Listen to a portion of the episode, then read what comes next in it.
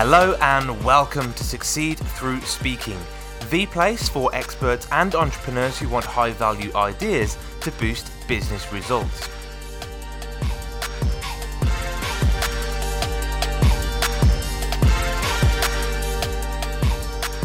Hello, I'm Tom Bailey, and in today's Speaker Stories episode, I'll be getting to know Caspar Craven, who is a serial entrepreneur and a leading authority in achieving big, bold goals through high performance teamwork. He has built and sold a tech business for seven figures and has also worked as a CFO and a KPMG in previous roles. So, Caspar, hello, and a very warm welcome to today's episode. Hi, Tom. Great to be here with you. Thanks for the Thank, yeah, thank you so much. And just out of interest, whereabouts are you in the world right now? So today I'm in uh, Surrey, just outside London. So nowhere particularly exotic. So. No, no, but I'm sure you've got some speaking gigs lined up this year, hopefully abroad as well. And yeah. but we'll get on to that. So thank you so much for that. And I just want to just share a little bit more about you before we do get started. So Caspar has sailed around the world, not once, but twice. And the first time he led a team on a trophy winning racing yacht in the BT Global Challenge. And the second time as a captain of his family team with his wife and three young children who I believe were all under the age of 10 at the time. They were like, they were my children as well, which always helps. Oh, great! That does, yeah. you can tolerate them maybe I, I, a little. I just realised in, in, the intro there, some children, no, they were mine. So. great. Um, well, thanks for that, and we'll talk more about that, I'm sure, as we go. Um, and we've heard a little bit about your background in business and those incredible adventures that you've been on. I'd love to know more about your journey with public speaking. So, how did this come about? How did you become a speaker, and have you always been a confident speaker? So uh, let's let's let's let's dive straight into it. So like so when I was at school, um, I was bullied a lot, and uh, I learned the safest way to to sort of live life was to keep my head down and to never sort of uh, speak out. So I was the last person uh, in all the schools that I was at you would ever pick to uh, becoming a public speaker. I used to hate it um, with with a vengeance. Um, so I could never imagine myself um, doing that through my um, my conventional career um, at uh, KPMG and so on, um, I had to speak um, at different events and things like that, and uh, I was terrified of that, hated that. And uh, again, uh, the thought of going and standing on stages was yeah, the last thing that I, w- I would want to do. However, that did change um, when um, I came back from my second um, sailing adventure. And clearly, I'm, I'm, paraphrasing a lot of stories in between there well. And um, we had this uh, amazing experience. And I sort of, in the journey to make all those things happen, um, I realized that I learned a huge amount. And yeah. I remember thinking, you know what, there's something that would be really criminal if I just keep these ideas to myself. Mm-hmm. And I remember going and uh, getting invited to do an after dinner um, speaking gig. And the feedback and the reaction I got from the from the room was just unbelievable. And I remember thinking to myself, you know what, if I can share stories and they can have such a profound effect on other people, I said literally then and there, this is what I'm going to spend my, my next 25 years doing this because it's the most meaningful thing that I've ever done in work uh, in the working world to use the power of stories to change someone else's trajectory, how they it. think. So um, I was hooked at that point, and uh, that started me off on a journey, uh, a long journey to uh, yeah, learning about the speaking business. Amazing, love that. Great, great journey. And there's two things I want to pick up on there. First of all, the avoidance of speaking at, at school and beyond, and then secondly, I think we'll talk about you, mentioned it would have been criminal had you not shared these these ideas through storytelling. So we'll, we'll go into that as well. So, mm-hmm. first one, just to reflect on avoiding public speaking, I was very very much the same. Not through bullying, actually, just through. I think a form of social anxiety, a, a fear of being judged by others. Um, and again, that wasn't because I was being bullied, but it, because I thought maybe I would get bullied if I embarrassed myself. Um, so just on that point there, I personally became very good at avoiding public speaking. So, what were some of your strategies to avoid public speaking that you implemented? You know that thing. Who wants to put, put your hand up? Who wants to get involved in this? You'd be the last person to do that. You yeah. know, like the worst thing was, you know, when you when you're in a room of people. Let's say I remember being at um, at um, you know, different work things, and you've got a room of eight people, and you've got to go around the table, and you've got to introduce yourself, oh. and you're sitting there, and it's just like, oh, you just got that horrible feeling in your stomach and it's just like you can't you, you don't hear what anyone else is saying because you're so terrified about you know what are you going to say am i going to look like an idiot um you know all those sort of horrible thoughts Yeah. going through your head so uh, like you i would just try and avoid it at, at, at all costs and not be in those situations Yeah. somewhat inevitable Mhm. um, to sort of you know work your way up the corporate ladder you're going to have to do some more of that so uh, i gritted my teeth and did it but i Yeah. it, so Yeah, that really takes me back to being in a team of, of 10 and I was the eighth person to speak and it just gets progressively worse. That feeling of dread, that fear, you're going bright red and shaking before it's even got to you. Um, I can definitely resonate with that. My arms are getting sweaty now, even just thinking. Yeah, I know it's taking me back. Just, just being there, Mm, and um, yeah, you just want to get through your words as quickly as Mhm. possible, and you're not enjoying the situation, and Yeah. uh, yeah, just get me, get me through this. Yeah, and I think you know a lot of this. There's a lot of psychology behind this, but it's ultimately that fear of others' opinions, fear of judgment, fear of making a mistake, embarrassing yourself, having people laughing at you, and all of that is there. But like you said, you gritted your teeth, you did it anyway. Um, and then did you find that once you had started to do it, did, did it become a little bit more comfortable, and did it help with your career trajectory as well once you did start doing it? So when I was in the conventional corporate world, never particularly enjoyed it. Mhm. When I started launching my own businesses in um, in the early 2000s, um, actually it became quite an important way for us to um, share ideas. And I developed a, a number of different ideas. And actually, I started to enjoy it a little bit more then, sharing those ideas because I had important things that I wanted to share. And you and i remember making the mental switch actually. It's uh, i made the let's say i half made the mental switch that it's not about you it's about the impact on the other people and Yeah. and they, they want to hear the ideas. Mhm. and that's that's a theme that i've definitely developed through my speaking.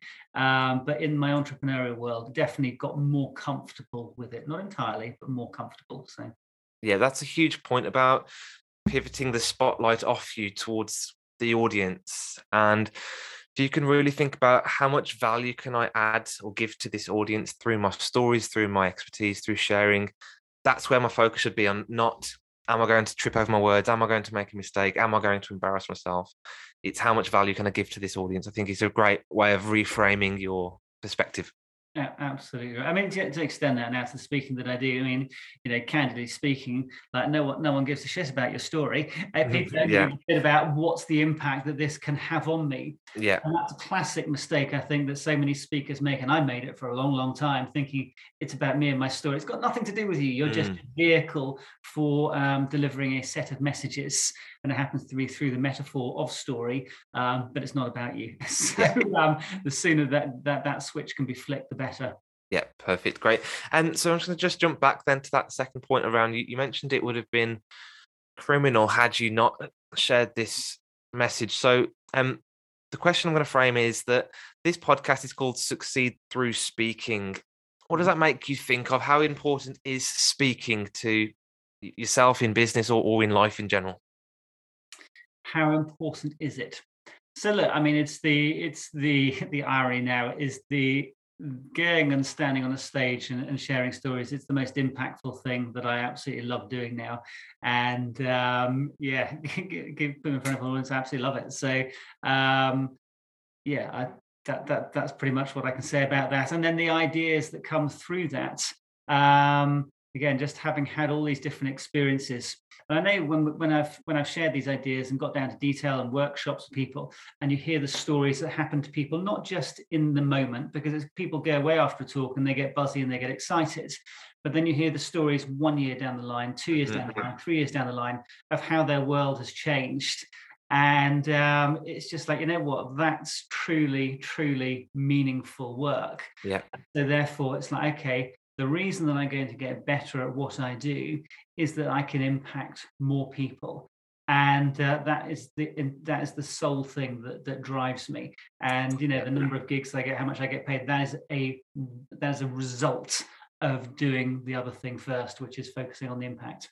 Yeah, perfect. I think that's a really good point about impact. Um, because you know, had had you wanted to impact lives one at a time, it will take you a lot longer than filling a room of people and impacting all of them at the same time. So it's just a great way to leverage your time, have more impact through using the, I guess, medium of speaking. So yeah, that makes complete sense. I also think, you know, whether I sort of um, speaking um, for a company um, on the continent um, next month, and there's uh, I think it's like 30,000 employees. I'm speaking to 160 senior leaders, and you just think about the ripple effect that goes mm. out mm-hmm. from that. That potentially you can touch 30,000 people inside the company, plus their families. Let's say there's mm-hmm. an average of four people in a family, that you can suddenly see the ripple effect, the potential for these ideas to germinate and spread. And I, I, occasionally speak at schools, and again, I think about the same thing that the amount of ripples that that can have. So it's not just the immediate audience, it's the audience that, that sits beyond that. So it's an incredibly privileged position to be in, to be able to um, share, share, share stories that can travel. I love that. And that ripple effect almost puts your slight fear of embarrassing yourself to insignificance really compared to what impact you can have. So i guess a lot of people that listen to this podcast my audience are scared of public speaking. They may not be doing it yet because they have that fear. So i guess instead of thinking about what could go wrong if i do it you know what could go right if i do it? What impact could i have? What's that ripple effect that i could have over my lifetime to other people's lives it's worth just getting over that fear is what i'm trying to get at i think. Well it's interesting so i've got two two, two things that I, have used around that. Um, the first one which i don't really need to use anymore because i'll explain why in the second one but the first one as i remember um, you know i had remember having a scary moment. It was actually on one of our sailing adventures. And um, you know you've got a life threatening moment and you're there with, with a child of yours and you're thinking it's like you know that's proper scary getting standing in front of a room in a bunch of people, it's like, which one would you rather be in? Yeah. It's like, yeah. well, there's no contest. Yeah. So when, you, when you put it in different contexts, they, mm. you know, what's the scariest thing that's ever happened to you? And then there's this. And we can all find something where we've been terrified, right? Yeah. So that's the first, that's the first lens, that switch. And then the other one is just a 100, literally 100% focus on the audience. Because if you are focused 100% on the audience, you, you haven't got the room to think about yourself. Yeah. What you're thinking about is the impact they're going to have then there, is no room to, to, to, think about you. So it's um, it, it goes out the window. So yeah, perfect. So we talked about that first keynote dinner presentation that you did, um, which went really well. And you know, you might not want to talk about these, but have there been any speaking experiences that you remember that didn't go so well? Was there any any mistakes or anything that happened where you maybe wished it hadn't gone that way?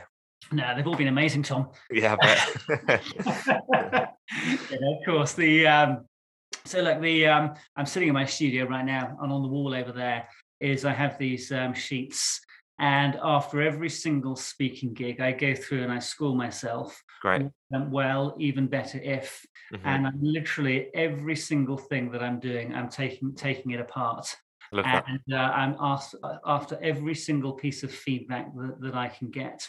So for me, you know, this is this is my mission, and um, it's that game of continuous improvement and yeah there's been some howlers for sure. Mm-hmm. and uh, you know you don't get the reaction that you want.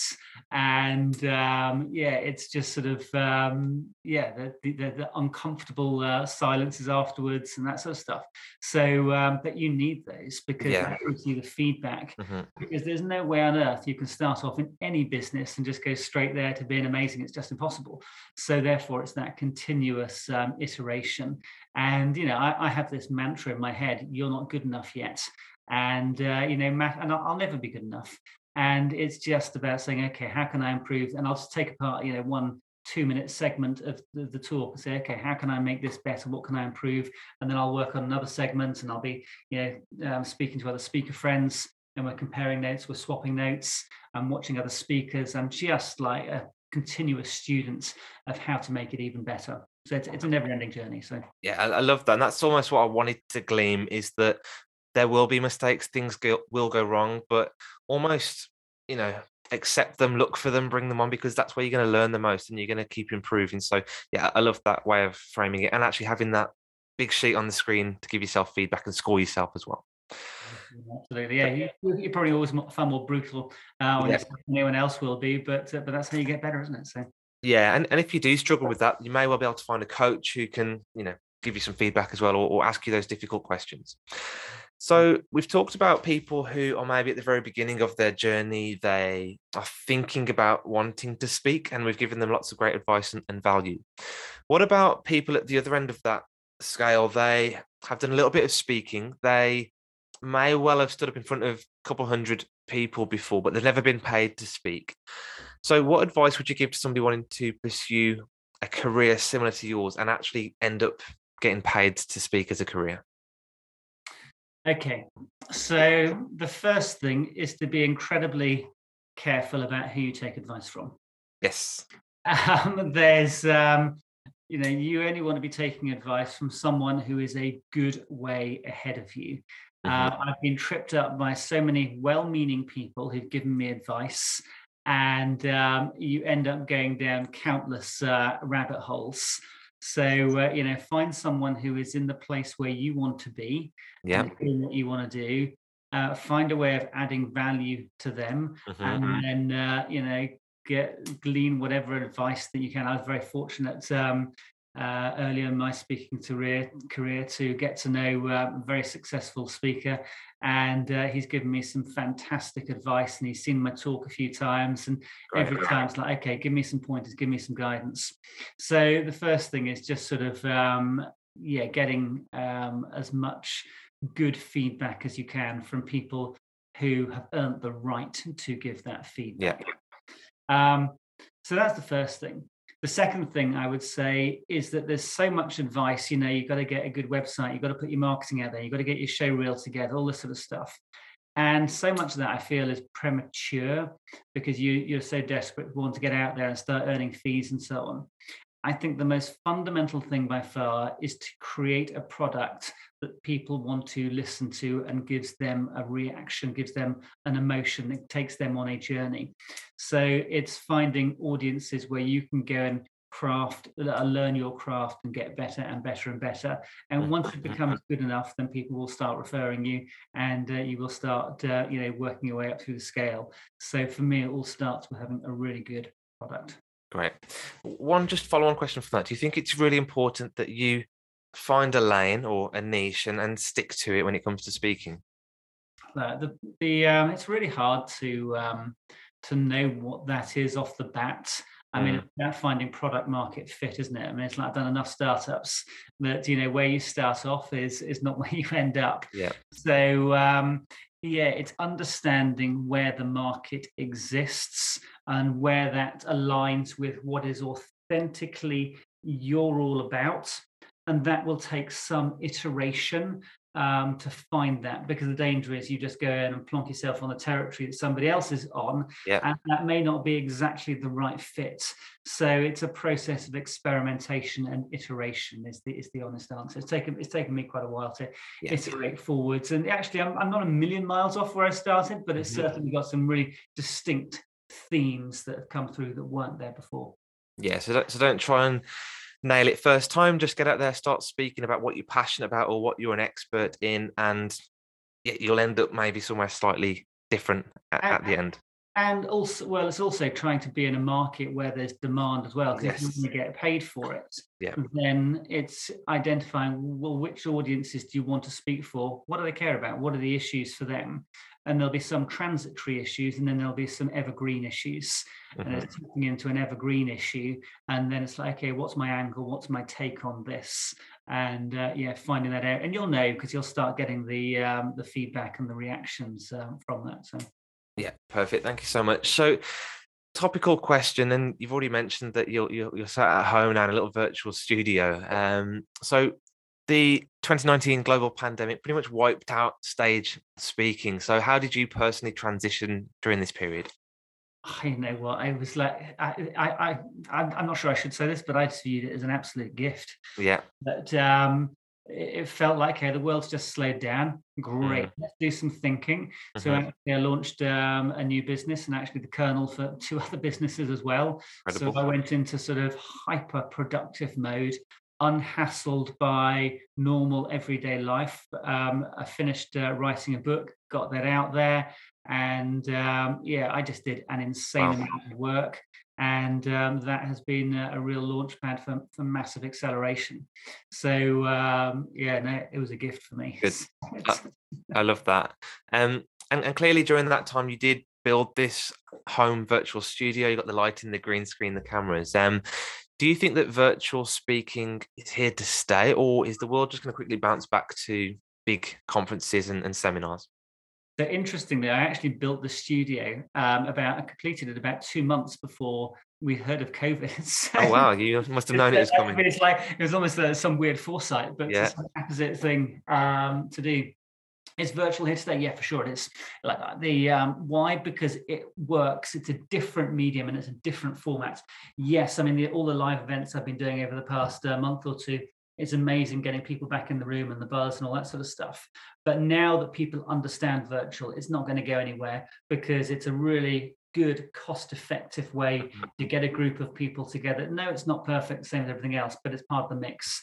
So, uh, yeah, get used to it. It's going to stick around, is my view. So, yeah, completely agree. Great. Well, thank you so much. We're coming towards the end. Um, so, I guess the last question from me a little bit of a curveball. Um, what is the one question that you think I should have asked you today to also bring some great value to our audience? Uh, what's the one question that you should have asked me? Um, that is a curveball question, isn't it? Let's stick um within the topic of public speaking and, and, and you know advice that you may give. So um, I'm veering towards something around um, who do I take advice from? Yeah. Um, who do I learn from? Mm-hmm. Um, because I think, yeah, and maybe sort of, yeah, what, what am I sort of um, reading, studying, learning at the moment? Yeah, perfect. That'd be great so, to find out. So yeah, so so so what am I reading, studying, learning at the moment? Uh, I mean, my my business is called uh, Big Bold Goals. You can see up there, yeah. and uh, so for me, I'm just fascinated by the uh, massive shifts that are happening in the world right now.